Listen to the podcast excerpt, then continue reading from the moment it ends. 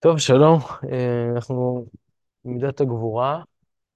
אה, אמרנו שלא לא נאריך בכל מידה, כך שזה המפגש השני על מידת הגבורה, המפגש הבא האחרון, אבל בסדר. אה, יש כמה דברים שרציתם לדון, לשאול, לברר, לחיה. מה אתה אומר? מה זה להתפלל למידת הדין?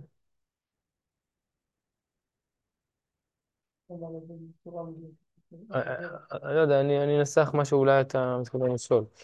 אה, אמרתי דבר שמכיוון שהשערי הוראה אומר שיש חדרים, אה, בהקדמה, אתם זוכרים, מי שמכיר, אה, חשוב נורא להכיר, זה. יש חדרים, צריך להיכנס לכל חדר וכולי וכולי, כל הסיפור הזה. אז מה החדר של הגבורה? כן? אה, לכאורה זה חדר שלא רוצים אותו. ואני אחדד יותר, נגיד, מה- נשאל מה החדר, כלומר מה התוכן של החדר, אבל גם מה המפתח. על דרך המשל, אז, אז כי כי השערה, השערה אומר, יש כל חדר, כן? יש מפתחות. כן? אה, זה נמצא בכמה מקומות, אה, אני אקרא נראה לי משער א', אה,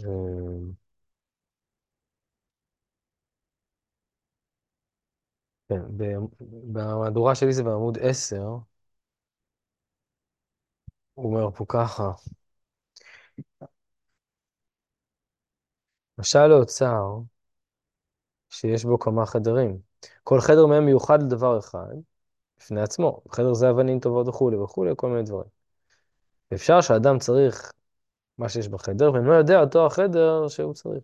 אפשר שימות ברעב, כי הוא צריך לאכול, והחדרים מלאים כל טוב, ולא מפני שמנוי מבקשתו, שלא יודע באיזה חדר הוא הדבר שצריך. הוא ממשיך ואומר, עמוד אחד עשר אצלי, ועל דרך זה בעצמו השגת שמותיו הקדושים יתברך, יש שמות ממונים על התפילות, הרחמים והסליחות, ומהם על הדמעה, ומהם על הפגעים ועל הצרות, ומהם על המזונות והפרנסה, ומהם על החיים ועל הרפואה, ומהם על שאלת בנים ובנות, ומהם על הגבורה, ומהם על החסד ומהם על החן. ואם אין אדם יכול להתקיים לתפילתו באותו השם שהוא מפתח למה שהוא צריך, נגרם לו שלא יפיק רצונו, סכלותו ומהות השגתו, ועל זה נאמר, איוולת אדם תסלף דרכו, ואז השם יסלף ליבו, וכולי. אז אני לא רוצה להיכנס עכשיו לדיון על המכניזציה שבמשל ועל משמעות התפילה, זה, זה שאלות טובות, אבל לא עכשיו. רק עכשיו אמרתי שיש חדרים ולכל חדר יש מפתח. ועל דרך הדרש, אבל נראה לי הגיוני, וה- והשמות הם המפתחות, בסדר? החדרים הם הצרכים, או התוכן של החדרים הוא הצרכים.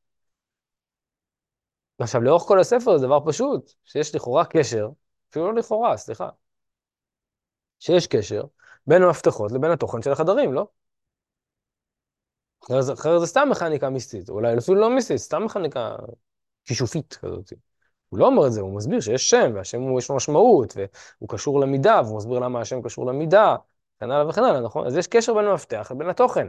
ממ- ממילא, פתח סוגריים קטנות לגבי המשל, המפתח הוא חלק מחוויית הכניסה, הוא מפתח לליבו של אדם. אם אתה רוצה לדבר על תוכן מסוים, ברור שהמפתח, אתה, אתה יכול כמובן לשחד אותו, אתה יכול כמובן להתחנחן עליו, אתה יכול להתחנף לו, אתה יכול ש... ל- ל- ל- ל- לא יודע מה, לאיים עליו, כן? בסדר, אבל זה לא, לא, לא, לא במובן הזה אנחנו אה, מתכוונים פה, שזה מפתח. אבל בהנחה שאתה רוצה לדבר על, על קשר מסוים, ליצור קשר מסוים עם אדם, קשר רומנטי, אם זה קשר עסקי, לא משנה, כל מיני סוגים של קשרים. בצ- ב- בשפה אחרת, אתה רוצה... אה, זה השפה של הרב פה, אז זה נשמע היום לא טוב, כאילו אתה רוצה להשיג משהו, כן? זה נשמע כאילו אנוכי ו- ונצלני, אבל זה לא הכוונה, בסדר? כי גם אם אתה רוצה, לה- אתה אוהב מישהי, אתה רוצה להשיג איתה את הקשר, נכון? אתה רוצה, אתה רוצה שהיא תהיה בקשר איתך, כן? זה לא, היא לא מוצר, אבל בכל זאת אתה רוצה את הקשר. אז, אז יש שם הצורך, אבל יש קשר מהותי בין המפתח לבין הצורך. זה מושג, זה מושג השם. נכון שהמפתח הוא לא הצורך בעצמו, כמו שהשם שלך ינון, ולא נדבר רק על השם במובן הזה איך כותבים אותו, כן? אבל השם שלך, ינון, הוא, הוא, הוא, אתה מזו... אני מקווה שאתה מזוהה איתו. הוא אומר לך משהו, הורים שלך חשבו משהו, לא יודע מה, כן? כל מיני דברים מהסוג הזה, כן? בסדר, אז יש לו משמעות, אולי אפילו יותר מזה, רוחנית, לא, לא, לא, לא כל כך משנה המשמעויות, אבל יש קשר בינו לבינך, וזה לא רק קשר סמנטי. לכן אם תחליף את השם, לא תחליף כי בא לי היום להיות מוישה או שלמה, סתם, נצלצל לי יותר טוב, מחר אחזור, כן? נניח שהאפשרות טכנית לעשות את זה, לא היית עושה את זה, כי יש לך איזשהו קשר זהותי עם השם. נכון, זה לא הזהות שלך, המפתח הוא לא התוכן של החדר, נכון. אז ממילא השם, במובן הזה, הוא איזשהו קריאה, היכולת לקרוא לליבו של אדם, היכולת לפתוח את החדר, לכן יש קשר בין השם, לא בין המפתח, אלא בין התוכן. אז נחזור שנייה לשאלה, מי רוצה להתפעל למידת הגבורה? נכון, מידת הגבורה זה מה שאנחנו בורחים ממנה. אבל מכיוון שיש יש צורך במידת הגבורה, ואני אבאר את הצורך, כן, אנשים רוצים לקבל, יש כמה רמות להבין מה זה מידת הגבורה, ומה הצורך לקבל ממידת הגבורה. קודם כל, הרמה הפשוטה ביותר, זה אנשים רוצים לקבל גבורה. ודיברנו על זה, על שמשון הגיבור, נכון? ועל הרמב"ם, גבורה נבוכים. אנשים רוצים לקבל גבורה. אז הם בעצם רוצים לנעוק, להתקשר, ליצור קשר, למידת הגבורה. זה יותר ברור. זה הדבר הכי פשוט. רוצים להיות גיבורים. גיבורים להסתכל במחשב, גיבורים על העצר, גיבורים על המלחמה, לא משנה. רוצים להתגבר על משהו. טוב, אז בעצם זה לבקש רחמים בקרובה, לא? לא. רחמים זה שאתה ברחם. זה שאתה מוחזק, שאתה מוכל. כשאתה הולך להרביץ מכות הפלישתים, אתה לא מבקש רחמים. אתה מבקש גבורה, אני רוצה ללכת להרביץ להם. תן את האומץ, למשל. אומץ זה גם גבורה. אבל זה דו צדדי, כי זה בעצם גבורה בשבילו ביחס לפלישתים, אבל זה בעצם רחמים לעם ישראל. אני אגיד את זה אחרת, ינון. אמרנו, וגם את זה שאלתם, מה הכוונה, שזה מתהפך. היום רציתי להאריך בזה, אם נספיק להגיע לזה, אבל כן, אתה צודק, במובן מסוים, אבל תחזיק את השאלה כזה, אני לא רוצה לפתוח סוגריים וסוגריים, כי זה בלבל. במובן פשוט, אדם מבקש גבורה. רחמים זה לא שקול בקשה. אי אפשר לעשות משוואה. בקשה שווה רחמים. זה לא. לא יודע אם הוא רוצה לעשות חסד. יכול להיות ששמשון לא רוצה לעשות חסד. הוא כועס על פלישתים. והוא רוצה לתת להם בראש. עם ישראל אומר לו, לא.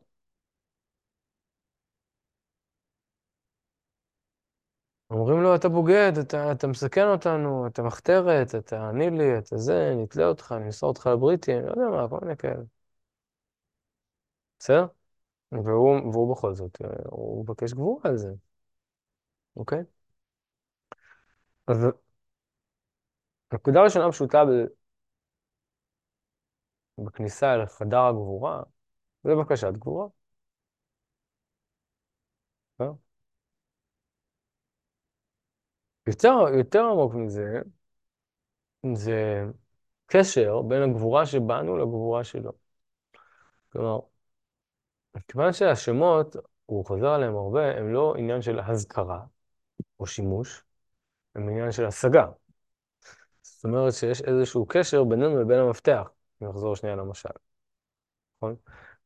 נחזור, למש... נחזור... שנייה של המשל הפסיכולוגי. אתה יודע שאתם יודעים שברדיו אומרים, משתמשים בשם שלך הרבה, וזה ככה, זה עושה טוב ומרועיה. ינון, ינון, ינון, ינון, כל שנייה תוקעים ברעיון את השם של האדם שמדברים אותו. כן, זה אקט פסיכולוגי רדוד, אבל לפעמים הוא עובד. עכשיו, למה זה לא עובד באמת? כי בסופו של דבר זה מכני, הבן אדם לא אוהב אותך. הוא לא אכפת ממך, שהשם שלו, הוא עושה את זה גם לכל אדם אחר, זה לא שהוא כאילו, יש לו איזשהו עונג לקרוא בשמך, כמו אדם שקורא בשמה של אהובתו, אז הוא נהנה להגיד את, כמו בשיר השירים, שקוראים בשם של האהוב, לא רק כדי שהוא יבוא, אלא זה איזושהי חוויה רגשית לקרוא בשם של האהוב, איזושהי עמדה כזאת. אז בן אדם שעושה את זה מכני, אז... אז למה שזה, למה שזה יעורר את ליבו של האהוב, של האהוב, של הצד השני? לכן יש, יש, יש מושג שנקרא השגת השמות, כלומר יש איזושהי תפיסה, איזושהי הזדהות עם המפתח, עם הדיבור. השפה היא לא מן השפה ולחוץ, היא שפה שבאה מבפנים, בסדר? אז, אז בעומק יותר, כשאדם פונה למידת הגבורה, יוצר קשר למידת הגבורה, אז הוא יוצר קשר בין הגבורה שבו לגבורה האלוהית, במובן הזה הוא מתעצם, הוא מתעצם מהגבורה האלוהית, הגבורה שלו מתעצמת מקבלת, אם תרצו, מהגבורה האלוהית, בסדר? כמו שאתה אוהב כדורגל, אתה, אתה, אתה משחק לבד, נפלא, אבל אתה משחק עם עוד מישהו שאוהב כדורגל, אז המשחק נהיה יותר טוב, נכון? כאילו משהו גם ביכולות משחק שלך יותר טוב. ברור שזה לא משל טוב לתפילה, אבל רק בשביל להבין את המושג ההתעצמות, כלומר, שמשהו בך מתעצם ונהיה לא אחד פלוס אחד, נהיה משהו חדש. בסדר? עכשיו, דבר נוסף שקורה, זה שהוא גם מתעלה. כלומר, הגבורה האנושית היא מאוד מאוד מצומצמת, היא מאוד מאוד אישית. וכשאנחנו קושרים אותה, או פותחים, או נכנסים לחדר, אני משתמש שוב במשל של הרב, אדם רעב. בסדר? ברור שאין ספק שהרב לא מתכוון פה, שהרב הרב לא מתכוון שאדם רעב, כמובן הוא צריך פיתה עם חומוס, אם הוא יתפלל טוב, ויזכיר את השם של החנות חומוס, או שם החסד, או לא יודע מה, אז פוף, ייפול עליו פיתה עם חומוס, לא חזק מדי, לא על הראש, לא ימרח עליו החומוס, וזה יהיה גם חם, והוא לא ירעב. ברור שזה מטומטם לחלוטין. אז מה הוא מכוון שהוא אומר שאם הוא רעב ולא יודע איפה החדר שבו המאכל? זה משל. זה משל, אבל מה המשל הזה רוצה להגיד? הרעב הוא דבר שנמצא אה, באדם. הוא חלק מה... מההתפתחות האנושית, חלק מההוויה האנושית, חלק מהקיום האנושי. דבר שנמצא בו. עכשיו מי ימלא, מי ימלא אותו? זו השאלה. יש אדם שהוא יכול ללכת לחנות ולקנות את הרעב שלו, הוא יכול לקחת בחורה ולמלא את הרעב שלו, הוא יכול לזכות בלוטו ולמלא את הרעב שלו, וכן על דרך זה. ויש בן אדם שהרעב שלו פונה לאלוהים. אז כנראה שהוא גם רעב בדברים קצת יותר משמעותיים, או שהוא מבין שהפנייה לאלוהים היא משהו יותר עמוק מאשר ה... הצורך של הרעב עצמו, כי הוא לא מטומטם את זה כך, הוא ברור שהוא יכול ללכת ולאכול. אבל זה משהו אחר. וכאשר זה משהו אחר, אז, אז יש התעצמות, כלומר, הוא פונה למקום, חלק בו, שהוא חלק קטן, חלק אישי, חלק, לא יודע מה, אז הוא נקשר, נכנס לתוך חדר, שאל תשכחו, החדר זה מידה אלוהית, זו הופעה מסוימת של אלוהות, בסדר? אלוהות מופיעה במשל כגופה, טבעוני, אבל טעים, בסדר? למנות חופשי, כולל כינוח. ככה אלוהות יכולה להופיע. היא יכולה להופיע ככה, במשל, בסדר? וממילא, במילה, כשאדם פונה למידת הגבורה במובן הזה, אז המיד... מידת הגבורה שלו, הופ, הופכת להיות שאדם נכנס לחדר, אם הוא נכנס אליו כמו שצריך, אוכל שם כמו שצריך, אז הוא בתוך החדר. ואולי בשלב הבא, לא, זה לא חייב להיות שלב, אבל כיוון שהצגנו את הדברים בסדר הזה, אני אומר בשלב הבא, גם כשהוא יוצא מהחדר, החדר עודף אחריו. ואז הוא הופך להיות מרכבה, למידה. כלומר, הוא יוצא עם קוף על הגב, כמו שאומרים. הוא יוצא מתוך החדר, עם התוכן של החדר עליו, מכיוון שהוא יתעצם בו, הוא יתקשר בו. הוא נהיה חלק ממנו, והחלק שהוא, נהיה, שהוא יתקשר בו, הוא לא עוד תוספת, עוד פיתה. הוא אלוהי. והוא יתקשר בו עמוק, אז גם שהוא יצא, החלק הזה כביכול ילווה אותו, או לפחות, ימשיך להיות קשור עליו באיזושהי דרך, שהוא יהיה פלטפורמה להשראתה של מידת הגבורה. כלומר, שמשון, אם נחזור למשל משמשון, זה לא כניסה חד פעמית.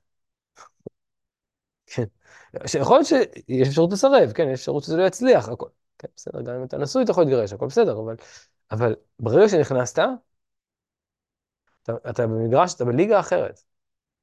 שיש לך אפשרות להפוך גם למרכבה, יש לך אפשרות, שהשפע האלוהי, אם תרצו, לא משנה, השמות פה הם לא כל כך משמעותיים לי, שמות הכוונה המושגים, ילווה את האדם, ישרה על האדם. דבר דומה לבן אדם שחווה הערה, כמו שאומרים, או הכרה מאוד עמוקה. היה לו תפילה טובה, לא במובן הזה שהיה לו הרבה קישקס, כן? הרבה זז, והתרגש, ובחר, כיף היה, יכול ללכת גם להופעה של איזה להקה, איזה מוזיקה טובה וזה יקרה, לא יקרה. ההתקשרות עמוקה. ואז כשהוא יוצא מהתפילה, הוא לא בדיוק אותו בן אדם. חב"ד מדברים על זה הרבה. הוא כבר חוויה. אמיתית. שווה מיליון תפילות שלא נענות, או מיליון תפילות שלא בכוונה. ושימו לב שאצל הרב זה עין ואח. בעולם הישיבות הדתי הקלאסי, שלא בכוונה זה נו נו נו, ושלא נענות זה בסדר. שלא נענות זה נורמה, שלא בכוונה זה לא מוסרי, או לא יראת שמיים, או קורה, קורה, מוסר כזה. אצל הרב, אצל הרב פה זה הפוך, אצל שהרב זה הפוך. שלא בכוונה זה הנורמה. רוב האנשים לא יודעים לכוון, גם מי שיודע לכוון לא תמיד מצליח. אתה צריך לכתוב על זה ספר, נכון? אם זה היה כאילו לא נורא נורא פשוט, זה אומר, יש לו ביטויים סופרטיביים כאלה, תארים, צריך לתאמץ ולהשיג ולהידע, זה לא כזה, טוב, אמרתי לך את השם, זה לא ככה. אז כוונה זה פשוט שרוב האנשים לא מצליחים לכוון. לעומת זאת, הפשוט של התפילה, שהתפילה צריכה לקבל. התפילה זקוקה לכוונה. לא האדם צריך להיות ראוי לתפילה על ידי כוונה. התפילה זקוקה לכוונה, התפילה היא כלי של כוונה. כלי של כיוונון של האדם, ברגע שהאדם מכוונן למקום הזה, ספציפית כרגע, במידת הגבורה. אז זה נכון, כמו שאמרתי עכשיו, נכון לגבי הכל, סתם אנחנו אומרים שם, כן? אז קורה לו מזה משהו. אפשר לתאר את זה גם במפגש בין אנשים, כשאדם, כשאדם מכוונן לחלוטין, מכוונן לחלוטין, לאדם שמולו. אני אשתמש במושגים חב"דים, אני לא בא להגיד שזה הדבר היחיד וכו', כן, בסדר. והוא מבטל, לצורך העניין, את המחשבות שלו, את ההכרות שלו, את הביקורות שלו, את השיפוט שלו, את הבלה בלה בלה בלה בלה בלה, את כל השלו. לא, לא מצאת עכשיו ענווה וביטול, ביטוש ולהיות, אני מדבר מצד התפילה, בסדר? מצד ההתקשרות, אוקיי? אז הוא פתאום פוגש משהו שהוא לא פגש קודם. כמו שאמר רבי מקוצק, הנה מושג אחר, חב"ד, איפה נמצא אלוהים? שאלו את הרבי מקוצק, איפה נמצא אלוהים? וואי, זה ממש בסיסי, כאילו. אז הוא אמר, איפה שנותנים לו להיכנס? בסדר? המפתח הוא דוץ. עכשיו, במובן הזה, יש לנו גם תפילה שהיא תביעה. אתם רוצים לראות דוגמאות לזה, איך שזה נראה בפועל? למשל, להתיח דברים, תביעה, או לתבוע, או להתיח דברים, או כל מיני ביטויים שיש. ויש כאן תפילה במידת האמת. נכון? כיוון שהיו אמיתיים, לא שיקרו בו, ולא אמרו אל הגדול וכו', אל גבורותיו, איה, איה, איה, איה, נכון? לא אמרו. צריך את ברכות שם. יש כל מיני, זו תפילה של אדם שבא ממידת האמת. אבל מידת האמת היא, היא, היא מתחילה בו. והוא מרגיש אבל, שגם בקשר שלו עם אלוהים, היא ממשק התקשרות. הוא מתקשר לאמת האלוהית, לכן הוא לא, הוא לא חושב שהוא פוגע, כביכול, סליחה על הביטוי, פוגע באלוהים, או מוריד משהו מקדושתו, או לא יודע מה, או משהו מסוג. וגם האדם שהתיר דברים כלפי מעלה, בסדר, עזבו שנייה לביקורת של הגמרא. הגמרא לא אומרת שזה אסור. לא אומרת שזה, עדיף שלא להסתכן בזה, כן? עדיף שלא להיכנס לשם. עלול, עלולים, עלולים להסתבך. ברור. ברור שאם אתה מחליט לפעול בגישה, שאתה מטלטל את ה... שוב, סליחה שאני עובר ממשלים האלוהים, למשל על אדם, ש... אדם שהוא מולך, אבל בסדר, כאילו, קחו את הרפרנס בצורה עדינה. כשאתה רוצה לפעול קשר, לפעול קשר, לא לאיים, להוציא אקדח ולהגיד לאדם שהוא מולך, אם לא, לא יודע מה, נראה בך, זה לא לפעול קשר. כשאתה רוצה לפעול קשר, וממילא הקשר הוא המבוקש, כפי שאמרנו, למשל, אתה רוצה להיות בקשר עם בחורה, והיא מסתבכת ומסתבכת ומסתבכת, ולפעמים זה יהיה נכון לטלטל אותה. לא פיזית, להגיד לה, אני עוזב אותך אם לא תחליטי מה את רוצה, או משהו מהסוג הזה, לא יודע. או לכעוס עליה, תגיד, אני נסגר איתך, שנה וחצי אני משקיע בך, אני תלך טבעות יעלום, הכל, ואת עדיין מתלבטת אם את אוהבת, אוהבת, אוהבת, אוהבת, אוהבת. יאללה, סגרי את הבא, שאתה, כן, לא, נאמר. תלטל אותה. לפעמים זה טוב. אבל... זה מורכב, לרוב זה לא טוב, לרוב זה קשה. לרוב לבן אדם, לצד השני קשה לקבל את זה, וגם לצד הראשון קשה להוציא את זה. למה? כי הצד שמטלטל יכול להוציא הרבה יותר בשטות, יותר אגרסיביות. אבל זה לא גורע נכון שהגמרא לא אומרת את זה, היא רק אומרת את זה בדברים בצורה עקיפה, על תפילה, על תפילה, על תפילה של החנף, כן, החנף וכן הלאה, כן? גם מי שמתחנחן, מתמסכן ומתחנחן, זה צד שני של אותו דבר. הנה ההתהפכות, בסדר? דוגמה להתהפכות. צד שני של אותו דבר. יש, יש לפעמים מה שקורה שבן אדם מתמסכן, לצד השני בא למסכן אותו עוד יותר, מכירים את זה? זה מרגיז, זה מעורר כעס, גבורה, זה מעורר גבורה של כעס. הכעס במידת הגבורה זה רק הצד החיצוני שלה, זה הקצף שלה. הנקודה האחרונה שקשורה לעניין של התקשרות למידת הגבורה ותפילה מתוך מידת הגבורה, זה מה שאמרנו, שגבורה יש בה הרבה ממדים, אחד הממדים שהדגשנו אותם, יותר ממה שאני הולך להגיד עכשיו, אבל אחד הממדים החשובים שלדעתי, חשוב לזכור ולהדגיש אותם, שגבורה זה החזקה. גבורה היא כוח שמקיים, כוח שמעמיד, זה מעמיד. זה לא רק כוח שמתגבר על, שזה אחר בריאה, ככה הרב מגדיר את זה. אחר, אחר שיש ים, צריך כביכול להביא כוח אחר, לגבור על חוק הטבע של הים, ולקרוע את הים סוף. זה מובן, כן? אבל מה קרה לפני שיש ים? איפה מידת הגבורה לפני שיש ים? מידת הגבורה לפני שיש ים, וקודם כל זה להוציא את האביות החוצה, ואחר כך לקיים אותם, שלא יהיו כמו ג'לי. בסדר? חוץ סדרה. זה מידת הגבורה. מידת הגבורה היא גם כוח מחזיק. הכוח המחזיק של האטום, הוא הכוח הכי חזק. אבל הוא לא עושה כלום, הוא רק מחזיק. אבל הוא עושה המון, הוא מחזיק כמו... כל יום מתעייף, וואו. הוא מחזיק את כל האנרגיה העצומה הזאת, היא מכונסת לתוך מקום אחד. זה מטורף. זה המון גבורה, אבל זה כוח מחזיק. אז גם בפנייה למידת הגבורה, יש עמדה כזאת, עמדה של החזקה, עמדה של החלה, אפילו עמדה של החלה. צריך להיות גיבור לפעמים כדי להכיל מציאות תפוקה. נכון? במקום שבו אתה מוצא גבורתו, שם אתה מוצא ען וטענותו. צריך להיות גיבור כדי להכיל מציאות תפוקה. הוא אומר, ריבונו של עולם, תראה את הבני, תראה, תראה, תראה, אומרים המלאכים, תראה, מה זה? איך זה? מה בראת? מה? איך אתה נותן ש, ש, שככה יצפצפו עליך, שככה יתייחסו עליך, שככה יעשו בעולם, שאתה זה הגינה הפרטית שלך כביכול. מה זה? מה נסגר? וואלה, אתם צודקים, חוטף את הקריזה, בא, מקפקף את הילדים, וזה. חוזר, חוזר החלם, מוסקה. או שהוא אומר, עזוב, עזוב, עזוב, עזוב. אז כאילו גם כאן, סתם, חל ומתייחסת. משהו ענב, מכיל אותם. אומר, כן, זה לא בסדר. צריך כוח כדי לעשות את זה. כוח מחזיק. צריך באמת להרגיש שזה לא בסדר, הוא לא סתם אומר שזה לא בסדר.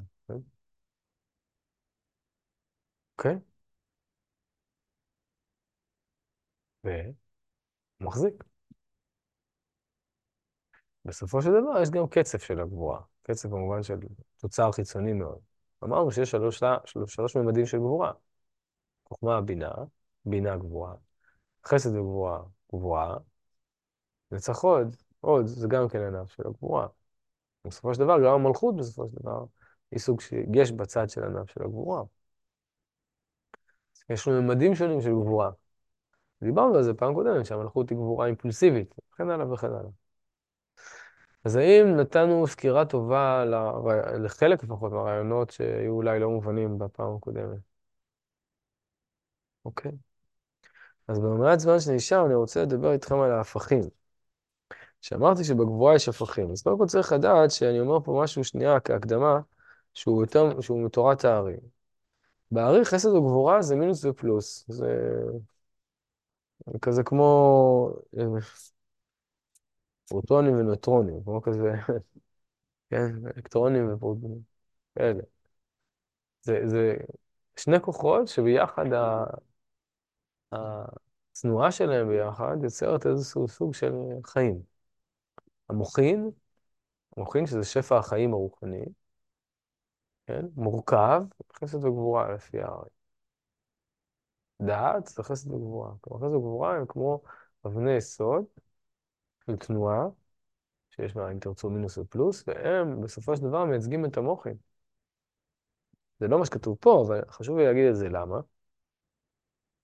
כדי להבין שחסד הגבורה הם עוד פעם גם אצל הארי, שני צדדים של אותו מטבע, אפשר לקרוא לשניהם מוחים, או מויכים.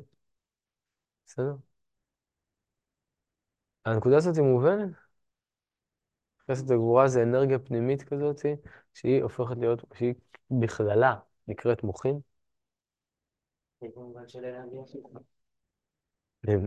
למשל, חסד הגבורה מרכיבים את הדעת, אדם מקבל מוחים, מה זאת אומרת? הוא ילד קטן, הוא רק נולד אתמול.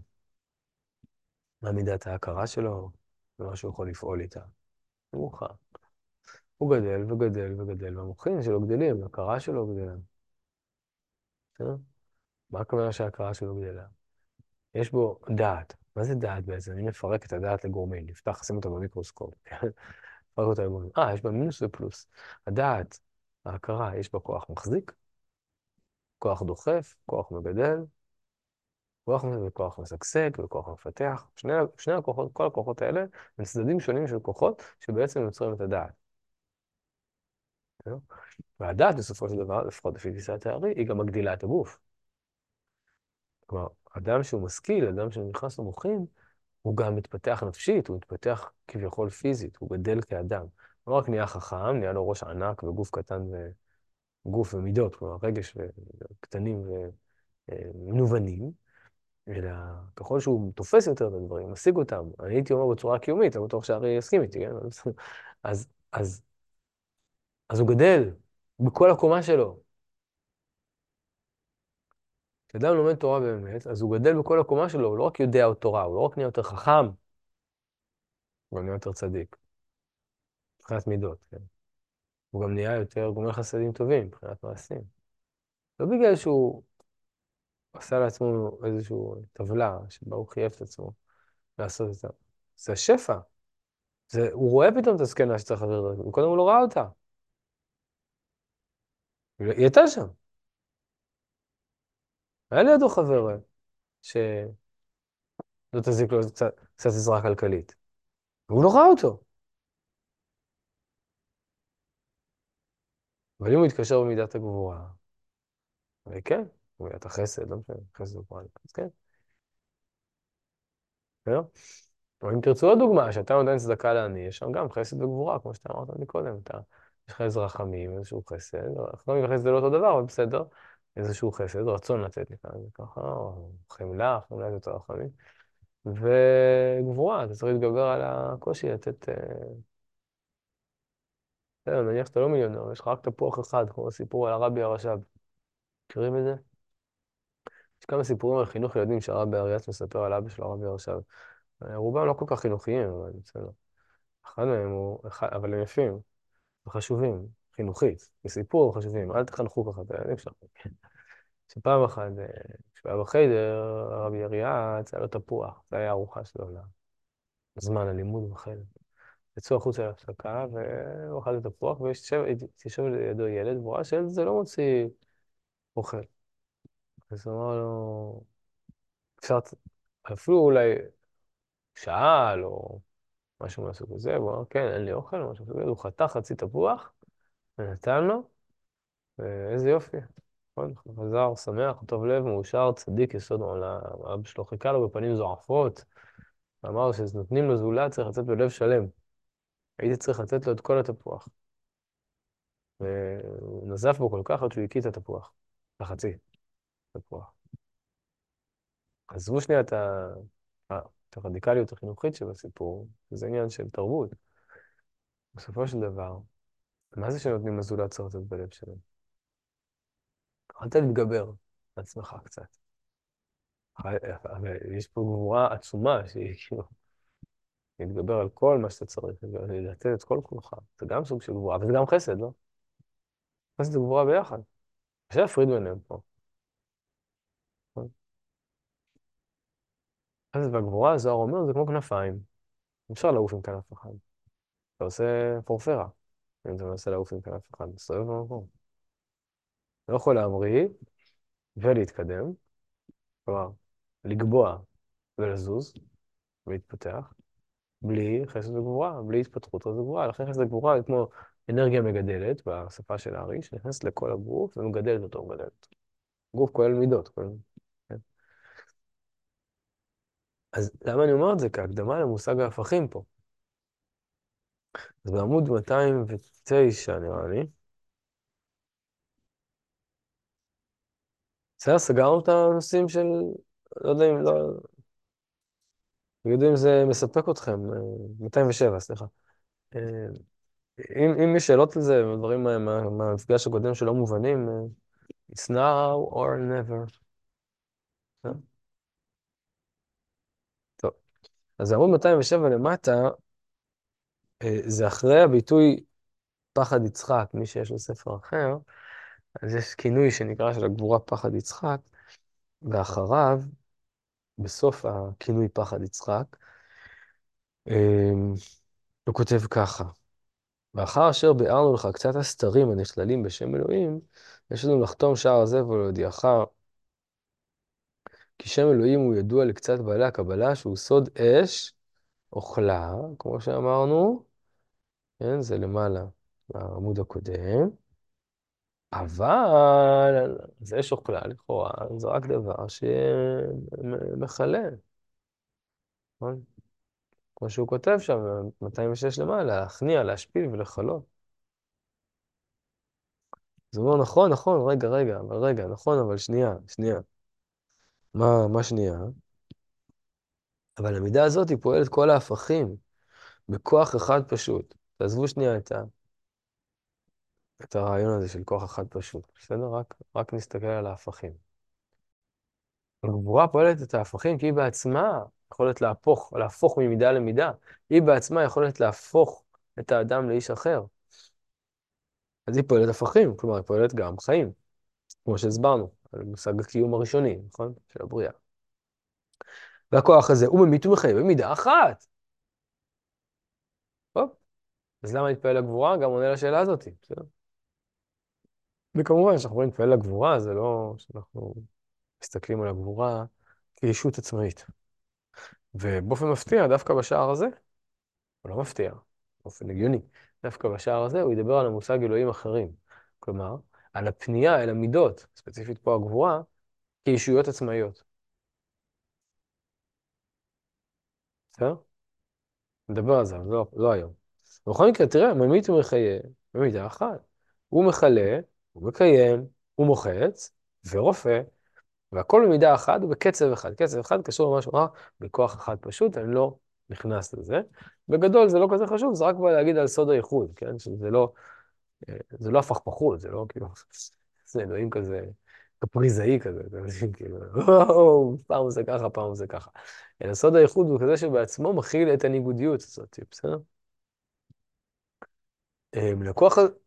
של דווקא, כאילו של דווקא פה יכול להיות תפילה לאלוהים אחרים? שנגיע לאלוהים אחרים, פעם הבאה. עכשיו רק עשיתי להראות לכם את מושג ההפכים. המושג ההפכים הזה קשור בדרגה עליונה יותר למושג פנים ואחור, עמוד מאה שישים ואחת, שדיברנו על זה. אבל נראה שוב את היחסים. תראו איך שזה קשור, אבל בסטטוס יותר גבוה. אז בעמוד מאה שישים ואחת הוא אומר, רגע, אולי זה מאה שישים ושתיים, סליחה. כן, מאה שישים ואחת מתחיל. פסקה באמצע, באחר שהודענוך האלה הכללים הגדולים, יש לנו לחזור ולהודיעך הפירוש וכו', כי מן הכתר ולמטה אין שום מידה פשוטה שאינה מעורבת עם חברתה. כי הצילות החוכמה שנמשכה מן הכתר חייבה כל ההפכים, כל תערובות וכו'. כן? זה מושג אחר, זה לא בדיוק אותו דבר. אבל המושג פנים אחור נולד מאיזושהי תנועה הסתעפותית במערכת הספירות, כבר בהתגלות האלוהית. בסדר? המושגים לא ברורים, תגידו לי. המושג פנים ואחור נולד מהסתעפות בהתגלות האלוהית. הסתעפות והשתלשלות, כאשר הדגש פה, פה, בשער ה' זה על ההשתלשלות. הוא אומר, ברגע שיש בינה, הופ, החוכמה הפכה להיות בעלת פנים ואחור. נוצר מצב של פנים ואחור.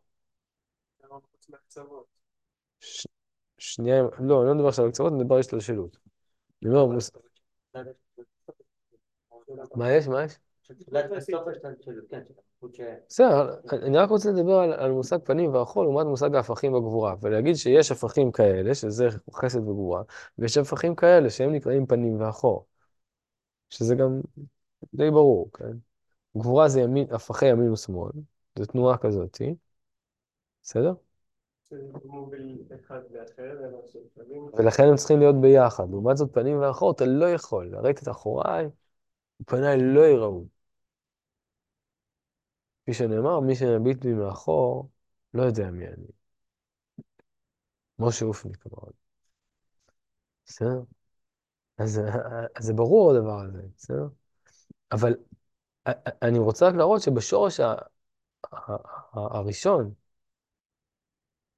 נוצר, פה, פה בעמוד ה-שישים ואחת, הוא לא מדבר על זה. רק הוא כותב, זהו אחד מן הסודות העמוקים בקשר מרכבה והצילות ההוויות. בסדר? אבל ברגע ש... ברגע שיש לנו שלוש ספירות, כתר חוכמה בינה, ואז יש פנים אחור, פנים אחור, כן, דוץ, דוץ, כי, כי מה שאחור על זה הוא פנים לזה, כן, בסדר? וזה לפעמים מתהפך, והאריזה הופך את זה לדברים הרבה יותר מורכבים, שככה, כל הזמן יש תנועה, אבל לא משנה, קיצור פנים ואחור. אבל ברגע שנולדה הבינה, לא רק שנוצר פנים ואחור, כפולים, כלומר, שהכתר הפך, לפנ... שהחוכמה הפכה למושגי פנים ואחור יחסיים, כי, כי לפני הבינה, הפנים ואחור היו ברורים, לא? לכתר יש רק פנים, ולחוכמה יש נניח רק פנים, ושניהם נניח מחוברים. האחור כאילו לא קיים ביחס לשום דבר, אין מישהו שפוגש את האחור. או להגיד אחרת, לא משנה, לפנים לתוך החור, החור פנים לתוך, פנים כלפי המציאות, כלפי נקרא לזה מציאות, בסדר? אבל רק שיש בינה, אז פה יש פנים ופה יש פנים, לחוכמה יש דו פרצופיות, וגם פה יש החור ופה יש החור, תלוי, תלוי באיזה, באיזה פוזיציה. אז יוצא שמושג הפנים והחור הוא מתהפך, נכון? הוא פנים, הוא החור, בסדר? מה שתת משליך על מה שאמרתי קודם בצחוק, מי שמביט מאחור לא יודע מי אני, כלומר, כן יש דרך מסוימת לדעת, אבל זה ידיעה, זה נקרא דרך אחוריים, כי ידיעה דרך ההפכיות. כי אם הפנים והאחור זה מושגים ומשתפכים, אז זה אומר שאני ידעתי את האחור, על דרך ההפך אני יודע את הפנים. בסדר, אבל נעזוב את זה שנייה. אבל ברגע שנולד גם הבינה, או, או הגורם השלישי, נוצר גם מערכת יחסים כזאת. כלומר, אפשר, אפשר, לא חייבים לסדר את זה כמו סגול הפוך. ואז פה יש לנו את מערכת היחסים הרוחבית, שהיא הפכים של ימין ושמאל, ופה יש לנו את מערכת היחסים של פנים ואחור. אם הכתר מסתכל על החוכמה, הוא כביכול מפנה אחור לבינה, או הפוך, לא משנה. אפשר לשחק עם זה בכל מיני צורות. הרעיון הוא שאני רוצה להגיד שיש קשר בין מושג הפנים והחור לבין מושג ימין ושמאל וההפכים שבתוך גבורה. קשר זה לא זהות, כן? אבל קשר. למה? כי ברגע שיש הסתעפות, והתפתחות, התפתחות הכוונה ההצלה, השתלשלות, עוד אחד ועוד אחד, ובינה, בסדר? והסתעפות זה חוכמה ובינה, כלומר ימין ושמאל, שיש מערכת יחסים שאפשר להתבונן רק עליה בין החוכמה לבינה, נכון? כמו שהזוהר אומר, אבא ואמא, לא צריך את הסבא, נכון? את הכתר, לא צריך, כביכול, אפשר, אפשר להסתכל על מערכת יחסים של אבא ואמא, נכון? אז יש פה ימין ושמאל, כביכול. ומזה משתלשל אחר כך חסד וגבורה. אבל שוב, החסד והגבורה, אם נחזור שנייה להרי, הופכים בעצמם למוחים דרך, כשהם דעת, ואז הם כאין כתר לתוך המציאות, לתוך הגוף. בסדר? חוכמה ובינה הם הסתעפות, הסתעפות אני מתכוון סעיפים, ענפים, מה שהרב קוק קורא חטיביות, כן? תנועה כזאת של נפתח, כן? מתרבה, ריבוי, מכפיל את עצמו, בסדר?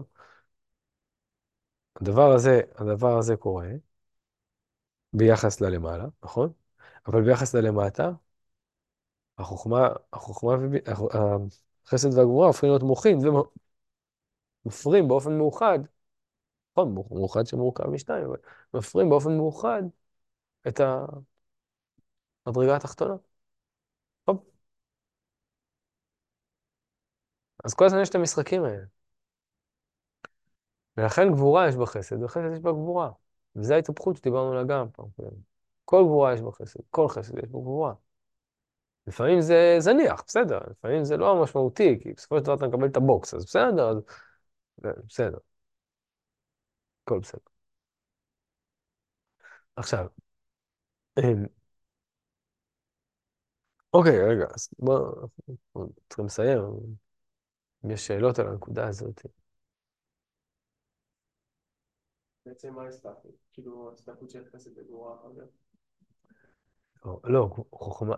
ההסתעפות הראשונית היא הסתעפות של חוכמה ביחס לבינה. כן? לא, אחרי זה אמרנו ש... ואחר כך, כשאנחנו מסתכלים על בינה, או חוכמה בינה, ביחס לזה, כלומר, ביחס לתפארת, ביחס לעולם שמתחת, אז חוכמה בינה היא כמו הורים שמגדלים את הילד, הם שניים, והם נותנים לו מוחין, נותנים לו מוח, נותנים לו הכרה, נותנים לו תודעה, בונים לו את התודעה. והחסד והגבורה חוזרים להיות דבר שהוא כאילו הופך להיות מיוחד. הוא הופך להיות גורם אחד שמשפיע ובונה את הילד. אחר כך עוד פעם זה מתפרץ. הילד פעם אחת רוצה לעשות דברים טובים, פעם שנייה רוצה להרביץ לחברים שלנו. הוא סתם למשל מפגר. ואחרי זה עוד פעם זה מתחבר. הוא מבין ש... למשל, אתם יודעים שאצל ילדים למשל יש קושי, לא יודע אם התקלתם בזה, יש קושי אה, להכיל אה, הסתעפות רגשית. כלומר, שאני גם כועס עליך ואני גם אוהב אותך. כל שכן, אתם מכירים את זה? אתם, אם לא מכירים, יכולים לדמיין את זה, כאילו? הם נכנסים לסטרס, נכון? אבא כועס על הילד, ככה, הוא כועס עליו, כי הוא לא רוצה שידחוף את המזלג לשקע, הוא אוהב אותו, כן? אבל עם ה... בשפה הפסיכולוגית, עם האובייקט של האהבה, עם הדימוי של האהבה, לא יתקבע בתוך הנפש של הילד, אז כרגע שאבא כועס, הוא רוצה להרוג אותו. הוא שונא אותו. רוצה לזרוק אותו מהבית. חרב עליו עולמו. וזה עלול לעשות לו שריטה כזאת עמוקה בנפש, שהוא יצטרך שלושים שנה של טיפול פסיכולוגי אולי לצאת מזה. למה? כי הדימוי של העולם כעולם יציב, נשבר לו.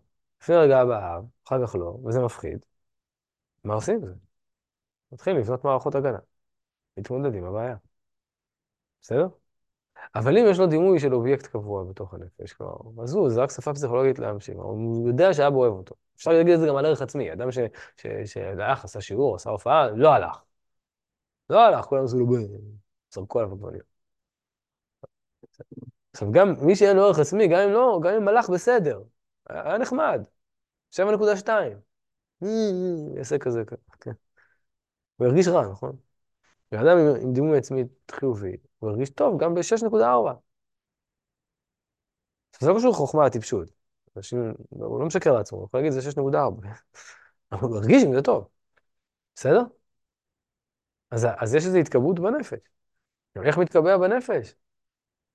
איך אפשר להחזיק שגם כועסים וגם אוהבים? איך אפשר? זה, זה, זה הדואליות הזאת שהיא חיים, נכון? כאילו, אתה חייב להחזיק את זה. עכשיו, בעומק יותר אתה גם מבין ש... לא כועסים אילו לא אוהבים. לא כועסים באמת על מישהו שאתה לא אוהב. נכון, אתה רואה איזה ילד אחד בגינה, אדם, משחית איזה מתקן. אתה אומר, היי ילד, יאללה. לא ממש, אתה לא תיחס עליו. גם אבא שלו חלשלוש, זה לא נמצא שם. לא, כזה, זה לא מטלטל אותך, נכון? זה לא כאילו תופס אותך בבטן. אך, חסי ילדים, חסי ילדים. אם זה ילד שלך, הוא... או, לא, מה? כי זה אתה. זאת אומרת, חינכתי אותו, לא משנה, כן, אתה, אתה חווה את זה בבטן שלך. בסדר? אז איך אתה, איך אתה, איך אתה מחזיק את זה? עכשיו, אז הוא אומר שאתה, בגלל שאתה אוהב אותו, אתה כועס עליו יותר. גם, גם אתה צריך להחזיק את זה, לא רק הילד, כן? יש אנשים שלא מחזיקים את זה, הם כועסים עד הסוף, וואלה, בהידוך, כאילו. הוא אומר שכאילו, הם... אבל זה, אבל זה בעיה אחרת שאנחנו... היינו צריכים לדבר עליו אולי בספירת המלכות, או, או ביסוד, כלומר, שלפעמים הוא קשור לעולם הנאי, כן? לפעמים הבאה משתלטת על, ה, על הרגש. כמו עם האוכל נהיה הת, התיאבון, בטח אתם מכירים את זה, אם קצת כעסת, לפעמים זה כבר חוזר, באור חוזר, וכאילו לוקח אותך וגמרנו כבר, אתה כבר לא... אתה כאילו אפילו כעסת קצת בשביל, ה... בשביל השינוך, נגיד אפילו, כן? אבל אז משהו בך, כאילו נפתח עם איזה צינור, לחץ איזה כפתור. ואז כבר אתה עבד של הכעס, כבר הכעס כועס בך.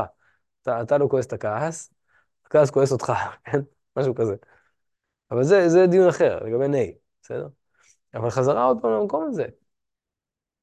בעומק יותר, אנחנו יודעים, שלא רק על מי שלא, ש... אני אגיד את זה דרך החיוב, את מי, ש... על מי שאוהבים אותו באמת, כועסים עליו, אני אגיד משהו, על דרך ההפכים, שנייה, שנייה, על דרך ההפכים צריך להגיד את המשפט הפוך.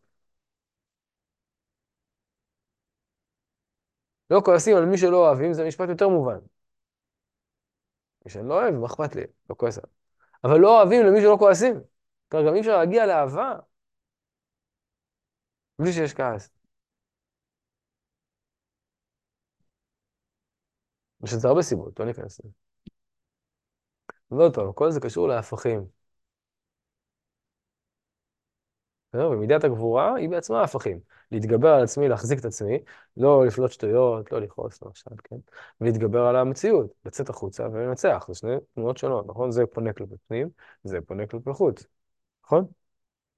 מחזיק את היצר שלי, אני כאילו, מתגבר על יצרי, מה הכוונה? זה לא שאני, כן, הולך לכסח משהו, כן? זה כוח, כוח מחזיק. ובמובן מסוים גם זה כוח מפרה, דרך אגב. אני יודע שזה לא נראה לכם, אבל זה כוח מפרה, כמו שאמרנו על ראשית הקיום. אנחנו יודעים את זה גם במחקרי מוח, שבן אדם שמתגבר על משהו, עשו ממש מחקרי מוח, נתנו לאנשים משימה במחשב, נתנו לאנשים משימה במחשב, ופיצו להם בנרים. משחק, אימור, תרסום, לא, לא, לא, כן? חלונות קופצים. והם היו חוברים לאלקטרודות במוח. בגילו שבן אדם שמתגבר על הגירוי, יותר אזורים במוח פועלים לו, זה נשמע פרדוקסלי, אבל זה מה שגילו, יותר אזורים במוח פועלים לו מאשר של אדם שמממש את הגירוי. כלומר, מבחינת המוחין, המוחין גדלים, הוא יותר חי, כאשר הוא לא מפעיל את האימפולס, כאשר הוא לא נמשך החוצה, משהו שהוא נמשך החוצה ומממש. אז החזקה היא גם כוח חיים. היא לא רק מונעת מהרע להשתלט. מה, מה כן? עכשיו השנייה, שקוראים משהו לא אינסטינקטיבי לכל אלא, עצם המחשבה. זה עצם המחשבה, אבל אני אומר יותר מזה, אני אומר שאדם מחזיק את עצמו, זה... זה לא רק מונע מלעשות רע, זה לא קופת חיסכון, לא, לא תפסיד, גם לא תרוויח, אתה שם את המאה שקל, עוד חודשיים, שנתיים, עשרים שנה, אפשר שם מאה שקל, לא קורה שם כלום. לא, זה כמו מניה. אתה משאיר את זה בתוך המניה, זה עולה. ואופן אפילו עולה יותר אם אתה משאיר את זה יותר, או... בסדר, זה מובן? טוב, אז דיברנו קצת היום על ההתקשרות למידת הגבורה, בעזרת השם פעם הבאה נדבר על אלוהים אחרים, על הצדדים הקשים יותר, או הסתראיים, הסתרא אחרא כביכול של מידת הגבורה, ובזה נסיים את מידת הגבורה, במובן הזה שנתנו טעימה מסוימת מידת הגבורה, בסדר? כמובן שיש הרבה יותר מאשר הנקודות האלה. תודה.